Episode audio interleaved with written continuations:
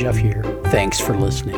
Go to playvolutionhq dot com slash C C B A G or click the link in the show notes for the show's archives, ways to connect, ways to support the show, information about happy hour, and more.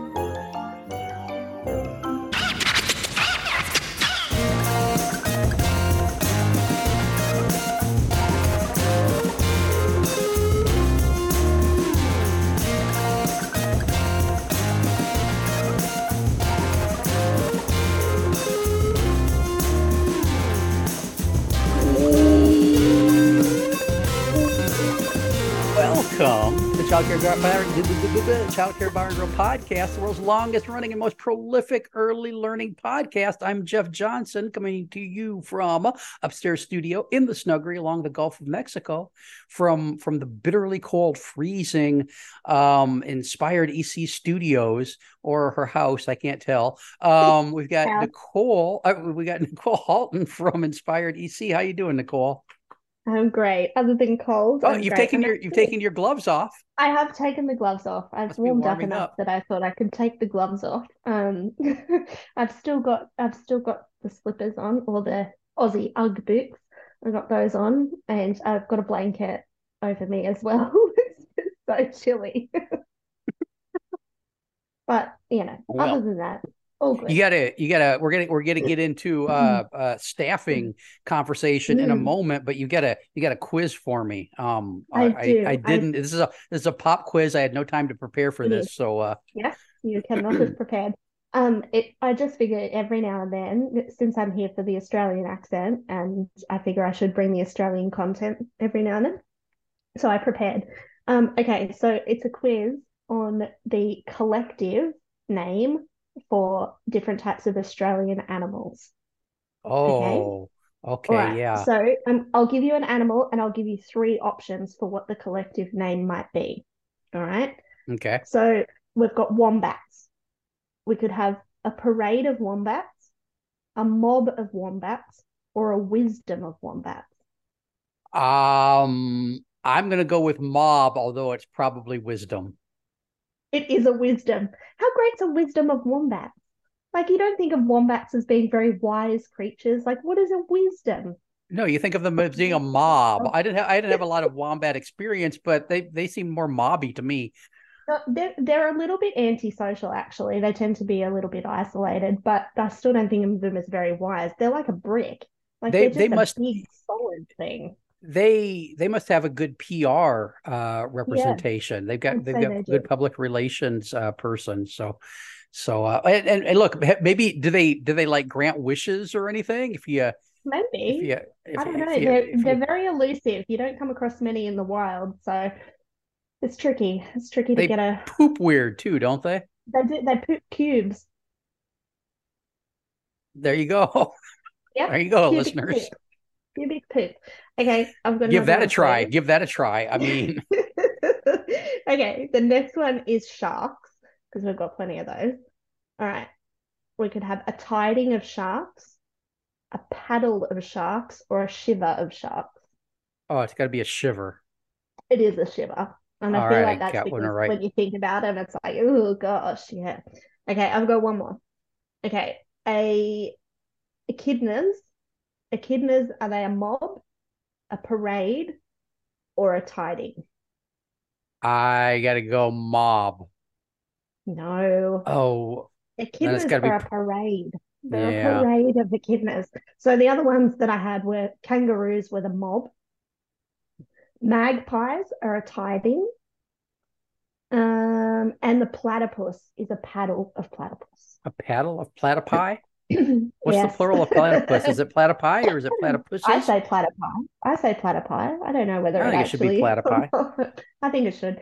Um, another good one's a basque of crocodiles. Um, and there was one more. That... Oh, and the only one that doesn't seem to have one is a koala. They don't actually have a collective, so you could uh, invent your own. Because they, I mean, they're um a a chlamydia of koala. You could, you could so, have that. Because they've all, they've all got chlamydia, don't they, or something, yeah. don't they? A lot of them do, yes, yeah. yes. Hey, I got an Australia question. I've been listening to a a a bunch of podcasts produced in Australia and uh, and hosted by Australians, and um, I've been enjoying their swearing. Um, although there are two words that I've, I hear all of the time on this podcast that uh, I can't I can't say, uh, although they're they're pretty common swears apparently in in the Australia. Um, oh, man. Do you know which ones I I'm talking about? Not, well, I could take a guess, but I, I don't know. Does There's one the, start with a C? Yes, that's a yeah, four-letter C and it word. Ends in a T. Yes. And, yeah. and the other one starts with a T and ends with a T. Four letters. Uh, There's a W in there.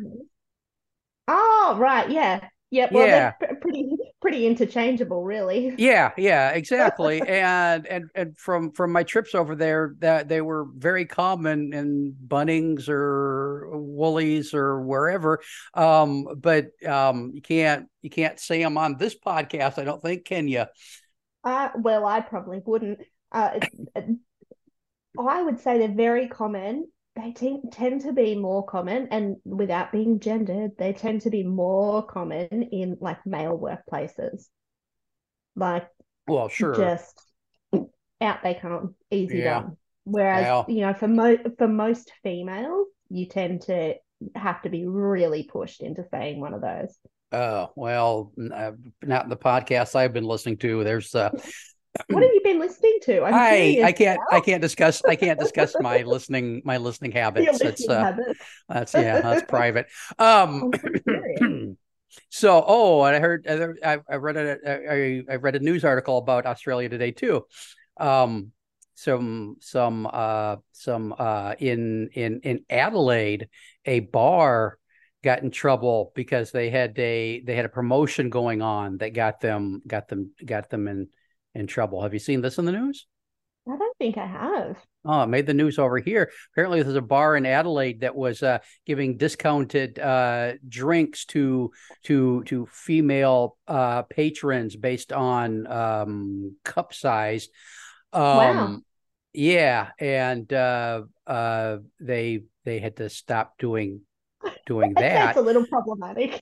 yeah I, well I, I think I mean I think it's only a problem if they they limit it to, to female patrons. I think if they start allowing male patrons to participate like, too, I think hey, it'd be I think it'd be good because I think I would get a fairly decent discount. I I think um so I don't know. I don't, you're too fit now.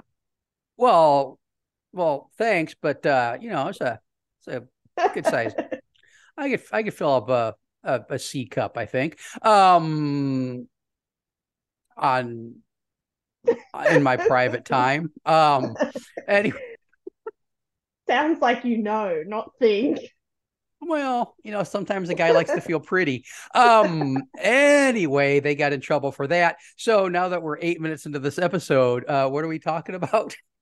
Um, I think we're talking about the mass exodus of people from the early childhood sector. Yeah. So what's up with that? A little bit depressing. So I don't know if it's quite the same in the U S, but I'm going to hazard a guess that it's probably pretty common here, there, and elsewhere in the world. We're noticing a massive move away from early childhood, a lot of people leaving the sector, um, particularly in the last probably twelve months. Um, and I would say a lot of it's, um, well, I think a lot of it's kind of COVID hangover. Um, so for us here, we our early childhood services pretty much continued operating all the way through. They didn't close. Um, so educators were going to work still. Some of them had their own children at home trying to homeschool, but then they were also having to go to work themselves. They were, you know, quite kind of, I suppose, on the front line for that, that phrasing that gets used all the time. And yet there was no real, you know, there was no real gratitude there. There was no shift in financial um, status, um, and it's something that in Australia we've been fighting for for a long time. Is for you know increases to the award, to be able to actually get paid a decent amount. You know, we've got educators in our system who are qualified. They could work in a school if they chose to, and if they worked in a school, they'd get significantly more pay than they do working in early childhood. So it's just that lack of value, I suppose, of early childhood education. But I've noticed it particularly the last six months, just how many people, and I see it in a few of the, like we've got a few Facebook groups and stuff here that, um, you know, educators will kind of post questions and whatever. And I think probably on average, you're getting at least twenty a week where people are saying, I want to leave early childhood, what other jobs could I do? Or, you know, I, I think I need to get out of my service. I think I need to leave early childhood altogether. Like, it's just really, really common at the moment. And I just, I, I really worry that we're actually going to have no one left soon. We're just going to be left with no one. Well, um, on, on the bright side, uh, birth rates are down Uh, pretty much all across the the the modern world uh, to below replacement levels in a lot of countries, uh, like Japan. And why are I think, they down? Because I feel well, like they would have gone up. Well, because apparently people aren't people COVID. aren't aren't uh, pumping out enough babies. Um, because well, I mean, there's probably all kinds of reasons. Um, Financial. Well, yeah, financial people, people who worry about global warming or worried about global warming. I mean, everybody's got their, their own. I mean, look, living without kids is a lot easier than living with kids. And so people are making that choice. Regularly. There's, I mean, yeah, there's all, there's all kinds of reasons, but I mean, the, I mean, here there, there are, there are communities that are going to be closing down school buildings because there just aren't as many kids in the communities. Um, oh, wow. And that's that's just is going it, to. Is it a shift though? But from, like, is it a, to do with where people are choosing to live, or is it that they're just not populating? Like, oh, it's probably our, our it's probably it's probably both. But um, there there are just there are just oh, in in the coming two, coming couple decades, there are just going to be fewer kids. So mm. the the staffing problem in early learning programs is is partially going to take care of itself because of that, I would guess. Um, but, but I know here at the moment, like we are, we're on Struggle Street. So sure. one of our, we've got an OOSH or two OOSH services. So like after school care for school age children. Um, and to get staff for that service or those two services is just an absolute nightmare. To get qualified staff is just non-existent. They just don't exist. We finally got one that we went, oh yes, that might be good. They want way more above the award, like, money than what we can possibly pay them. Like, you can possibly couldn't justify it because they can get that elsewhere. Like, at the moment, they're starting, you know, people are starting to now make demands because they're like, well, I want this, I want that. I was at a service recently and they were telling me that uh, another local service was apparently offering anyone who became a new employee a new iPad. Like a personal iPad, you know, they were offering all these incentives to try Signing and get bonus. Staff. Yeah, because they're so, so short. And, you know, it's it's just tricky. Like, we had to close one of our services the other day because we literally couldn't staff it. We had too many people off sick and we went, we actually can't operate. We don't have a human to operate that service. You know, that's concerning. And then the parents get shirty about it, which is understandable. But it's like, it's that vicious cycle. Well, they also get cranky if you put up the fees, but if you don't put up the fees, then you can't afford to pay people. And, you know, like there's that whole, whole vicious cycle. I don't know how much involvement your governments have in early childhood, but ours haven't done a great deal in recent years. And I think they're starting to talk about it, but it's probably going to be too little too late.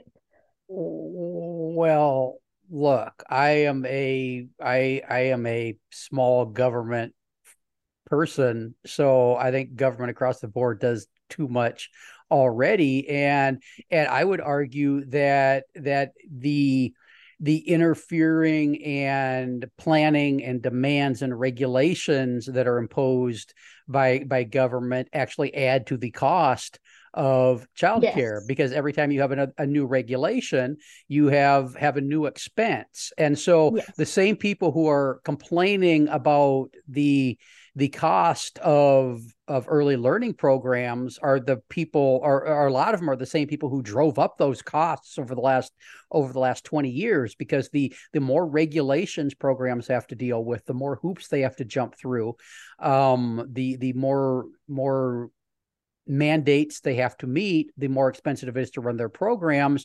and that means it's harder to pay for things like like people. Or, and I or think that's even... interesting that you say that, because one of, somebody actually commented um, when we shared this post on our page, someone actually commented and said, it's the paperwork. That's what's killing us. You know, like there's all these added requirements, like regulatory requirements. And, you know, we're spending so much time on paperwork that we then don't get to spend the time with the children.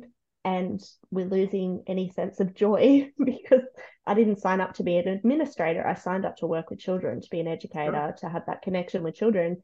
And I'm getting taken away from that with all, all the hoops that you do need to jump. And so I think there are a lot of people who that, and look, you know, I understand why we have regulation, because, you know, we've seen it here over the years with services who have done really dodgy, shitty things, and, you know, children children's safety and well-being has been compromised. So I think there is an element of necessity, but it's, as you say, it's that constant adding and changing and, you know, everything being tweaked all the time, and that interference that requires you to then, oh, well, I need to release a staff member so they can go and learn about the changes. Then I need to give them time to implement the changes. Then we need to review our policies, and then we need to do this. And, and by the time you've done all of that and you've paid all of that money as a service to do that, then a new change comes in and you start back at the beginning again. Sure. And, and I w- I'll go so far as to say that um, even, even the The educational requirements that some programs have for staff drive up that cost. So yeah. If you require somebody with a, a four-year degree to work in your infant room, you you got to pay, you, you got you got to pay them for that. Um, and throughout human history, uh, most infants and toddlers have been successfully cared for by people who did not have four-year degrees. So this is kind yeah. of a, a new thing. Um, and, and again, it drives up that expense, and, and what that does when the expense gets to, and, and so this is, well, Jeff, that's for quality. We want better quality, and, and okay, great. Um, except when we drive up the expense, parents look for things they can afford. And every community, I don't care if you're you're in Newcastle, Australia, or here at the beach with me, every community has an underground childcare network. Oh, absolutely. Um, where there's where there's un, unregulated care taking place, because yep. um, there is a demand for it. The market calls for it because parents can't afford the quote unquote quality stuff. And so some of those efforts at quality have have um, not only not been successful, but have maybe been counteractive. Um, yeah. And so if and you I would... think you say about that unregulated childcare and stuff, like I think that's definitely happening, but I think people are also starting to look at more creative ways of, you know, whether it's, you know, if they share with a friend who, you know, I work this day and I'll look after your kid, and you work that day and you look after my kid, and, you know, we'll kind of share that that load a little bit. People are looking at for creative ways of doing that, which is fine, except that then children are missing out on opportunities for, you know, quality early childhood education, which we know is important because we've driven up the cost so much and because we're running out of people to do that work. Well, sure, sure. I mean, here here in the States, there are there are states that um Like, like if for, for doing home-based care, for example, you you have to serve a minimum number of kids before you have to follow the regulations. So if you have, if if you're doing care for for three or four kids, for example, you don't, in some places you don't meet that that requirement that you have to follow the regulations. And so if you're working if you're working in a center in one of those sta- those those states, and you can you can you talk to three families in your program that, hey hey leave the center, I'm going to quit my job, you bring the kids to my house, you end up making yep. more money. Yeah. Um, and, and the, the quality may or may not be, be, be good, but, um, yeah. there's, there's, there's that, that over regulation over look, a, anytime you build a bureaucracy around something, you drive up the costs, And and so here there are states that are putting money into into licensing people and support staff and and all this other stuff, all this regulatory stuff that that could, if if all the if that layer of bureaucracy was cut out. And look, we've got listeners to the show that work in that layer of bureaucracy, and there are there are good people doing those jobs, yeah. but that drives up the cost. Yeah. And um that that's that's that's that's it's it's tough. It's, it yeah. really is. And I think there's people who, you know, because of that, that level of, you know, regulatory compliance and, you know, are, are walking away from it because it just all feels too hard. You know, sure. It just feels not like what they signed up for or not like what they thought it would be. And, you know, I think there's an element of that, which, you know, working, when I started as an educator, I Well, when I first started my course, I thought, oh, it's all just people who want to play in sandpits and do finger painting and change a few nappies. I did not realise all the other stuff that come with it. And obviously when I did, I was like, oh, yes, I'm all about this now. Like I'm, you know, happy to learn about the brain development stuff. And, you know, I think documentation of learning is important and, you know, all those kinds of things. But I think over time, people, some people, not all, but some people have lost sight of the fact that it is a multifaceted job. It's not just come in, play and go home. Like there are, you know, different things that you'll be required to do. But I think it's just a combination of things that are wearing people down. You know, it's that sure. it, it's the high expectations. And I think, you know, a lot of people are telling us that, you know, they're feeling a lot of pressure from families. You know, people are getting abused by families for not doing things a certain way, or, you know, like there's just this real combative, you know, everybody wants their child to be number one, I suppose. And so there's this real, you know, pressure, I guess, on educators to do that, to make every child, you know, number one and make sure every child's needs are at the top of their list, um, which is impossible. Um, but yeah, there's just so many like pressures, I think, on people, but I don't, I don't know what, how we overcome it. Like I think for us here in Australia, we've, you know, talked about the need to increase wages, you know, because that's that's a big part of the problem. I know when I first became a director of a service, I also had a part-time job, you know, scanning groceries, and I earned more money sure. doing that per hour than I did running the service. And that's disheartening. If it wasn't for the fact that I was passionate about it, there's no way I would have stayed. You know, I wouldn't stay based on the money. Sure. Uh, stayed for other reasons. And I think unless people know their other reasons and can keep coming back to those, then, you know, I think unless you've got a really strong, why am I doing this? Why am I here? It's very easy to walk away. Yeah. Yeah.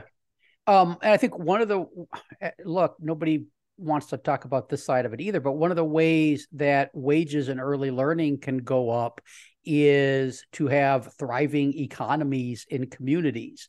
If yeah. communities are thriving, then pay goes up for everybody. Um, yeah. Parents can afford to pay more for childcare if they are earning more. And so, look, the pandemic didn't do anything, I, I mean, to to help. Um, no. But but the the econ- economy here has been a, a hot mess for mm-hmm. three or four years now. Um, yeah. When it had been it had been thriving, and the the more you can have a thriving economy with parents working and earning good livings, the more you can pay your early learning people. Um, and so having government take their their foot off the gas and get out of the way and allow businesses to do business might be a, a step in the, the right direction as yeah, well. But yeah, that, that's probably too, not going to happen like it, though.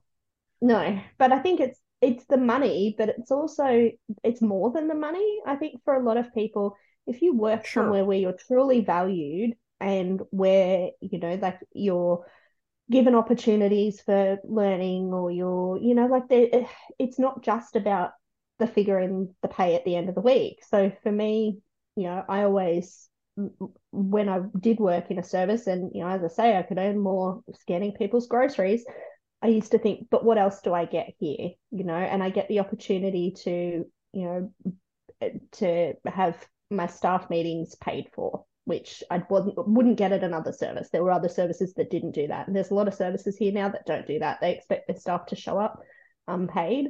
Um, mm-hmm. You know, I like to think about all the other little things that you can do as a service provider to keep your staff feeling happy where they are, because, you know, money's important, but satisfaction and, you know, that sense of well-being is just as important, you know. And I think unless people feel that, I think that's where money is often the cop-out, not the cop-out, but like I think a lot of people will use that as the I'm leaving because of poor wages. And I don't think that is the sole reason people are leaving. I think a lot of people are leaving because they're, you know, in in places where the workplace culture sucks and they're yeah. being expected to take work home, or they're being, you know, they're in gossipy, bitchy workplaces and, you know, like there's whatever it is, but the culture sucks. And I think unless you get the culture right, if you can get the culture right, even if you can't, you know, because as a small business owner, I know how hard it is to go, well, we'd love to pay you extra, but we actually can't afford to pay you extra. Yeah. But what else can I do for you that's going to add value to your work and to your life? You know, whether it's that you get to finish early on a Friday or that you, you know, whatever it is. It's, yeah. Yeah. Well, I just, think it's just, just having those other things. Having a workplace where you don't feel miserable showing up is probably yeah. a good thing.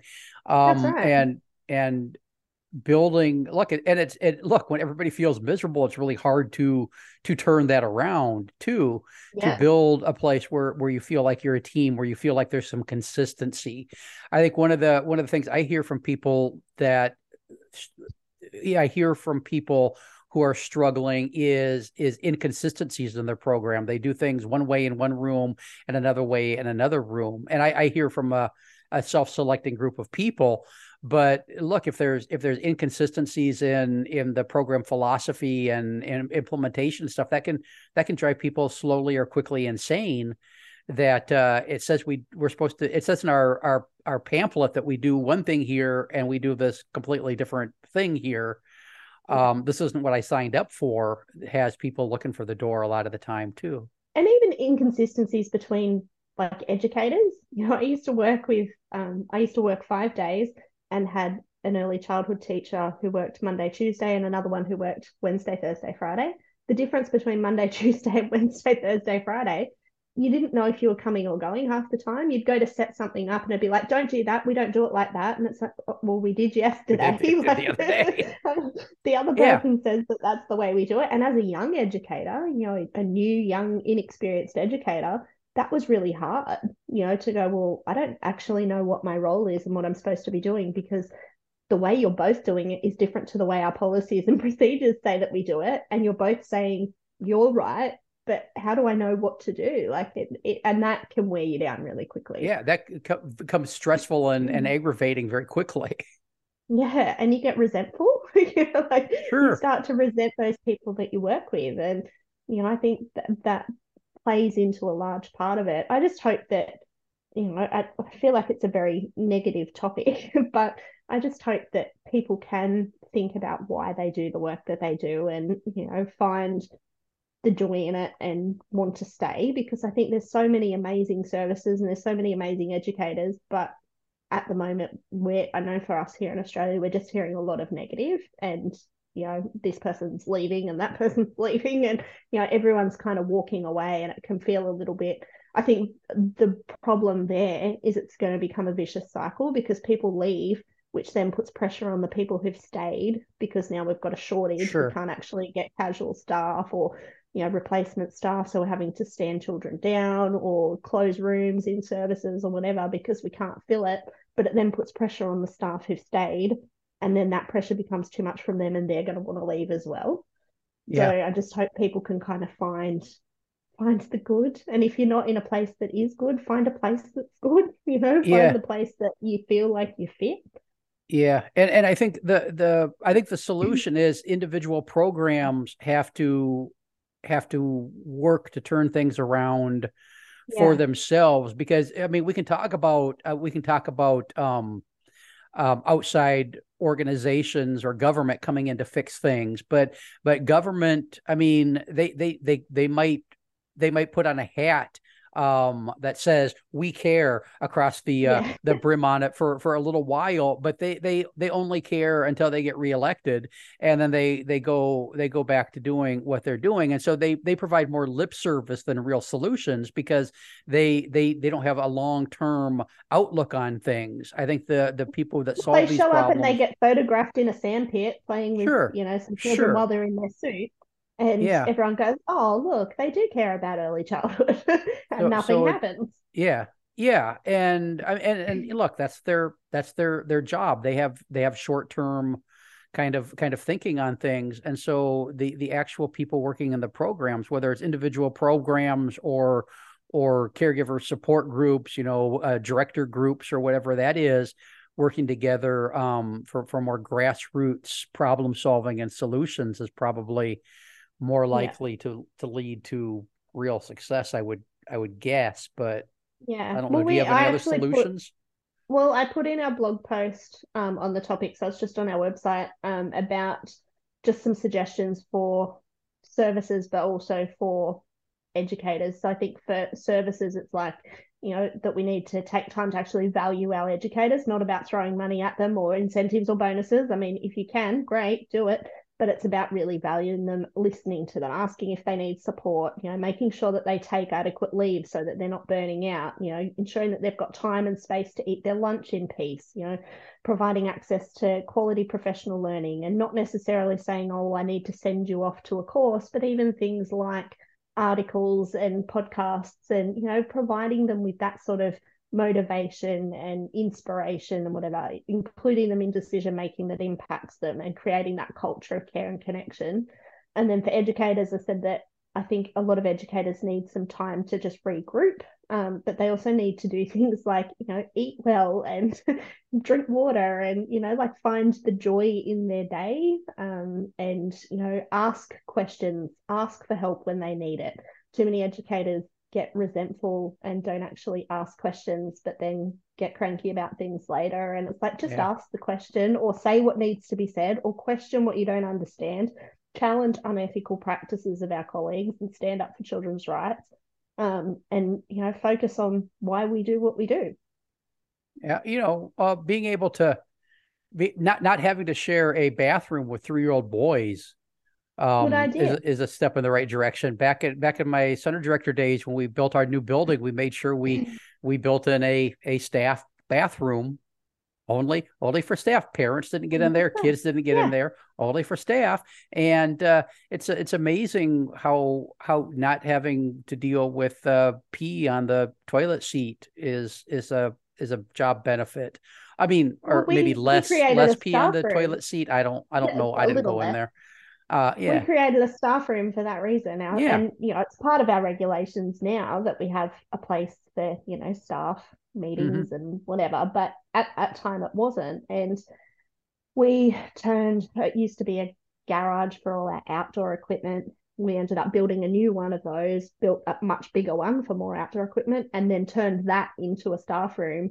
And you know, it was little things like putting some nice posters up, putting some plants in there. Like they weren't things that cost a lot of money, or, you know, even just a whiteboard where people could write, you know, thanks to each other. And, you know, it was a place that was a child-free zone. You know, you yeah. could go in there and you could kind of decompress at lunchtime and, you know, have that time away. And that makes a difference to staff wellbeing. I've been in services where I go into their staff room and it's literally a dumping ground for all the junk. Sure. And I think I'm not inspired or relaxed or anything in here, you know, like I, yeah. I just feel like this, I've been shoved in a cupboard and yeah. that's, that's not what we want for people. We want people to feel valued and, you know, like their time's important and, you know, that their well-being is important. Yeah. Um, I, I, I've said that recently I've been doing a, a deep dive into, into parent handbooks, but I've also been looking at some staff handbooks. Um, and, and one thing that I, I, I really, see lacking, and they were lacking back when I was a program director. So um, I, I, I, I, I should have had this too. But one thing programs lack in their policies and procedures for staff is, is some sort of self-care plan and, and mm. some sort of policies and procedures around how they are going to, mm. to support mm. that staff well-being, and, and having that clearly um, delineated in, in your staff policies and procedures is a step in that, in that direction about how you're going to, to recognize and address staff burnout, for example, um, and, and keep keep people bringing their best selves to the work. And, and if, if programs focus a little bit more on, on those kind of strategies, it does a little bit to alleviate some of the, the stress and aggravation that comes with the work, and maybe, maybe would help cut down on the turnover a bit. Well, and I think that's it, a little bit of investment as an organization in something that's going to, you know, promote better well-being in your team, and, and it kind of have that, that effect, I think reduces what you're going to spend on recruiting new people or yeah. hiring casuals when your people go off on stress leave or walk away altogether. So I think yeah. it's that small investment, but some people find that hard to do. And, you know, a hard, a, it's a hard mindset, I think, to, for some people to get into. It's like, oh, I don't want to have to spend money on, you know, paying for their staff meetings or providing dinner when they come for a team meeting. You know, it's like, really, it'll cost me, what, one hundred dollars or whatever to provide dinner, but all of my staff feel valued and like their time's important, and that keeps them here. You know, yeah. I, when I was a director, I had really, really low turnover in our service, you know, really low, because we did things like that, and they weren't always, you know, big expense things, but they were things that showed, hey, you're important and you matter, and people didn't leave for that reason. Yeah, and investing in staff retention is is is always yeah. cheaper than than replacing yeah, replacing absolutely. people. Hey, listeners, you want to vent about your job? Join me for Happy Hour, the fourth Tuesday of the month, seven thirty p.m. Central Time, U S A. And uh, we can talk early learning. We can talk shop. You can even show up and use a, use a fake name if you want to want to vent about something on the podcast, but don't want your, your coworkers to, to know it's you. We can totally do that. Um, we'll call you... Well, we'll call you whatever. I mean, whatever name shows up on the uh, on the on the Zoom is probably what we'll call you. But we can even we don't have anyway. We can keep you anonymous if you want to vent about things. That's what I'm trying to say. Any final thoughts before we wrap it up, Nicole? No. This this here has been the Childcare Bar and Grill podcast, the world's longest running and most prolific early learning podcast. We're we're up to one thousand and something now. I mean, we're It's a we lot of episodes, out, yeah. people. Um, yeah. Thanks for listening. Bye-bye. Bye.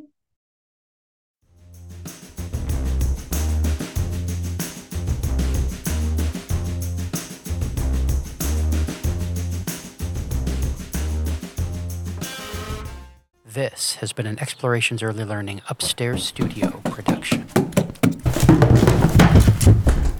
Oh.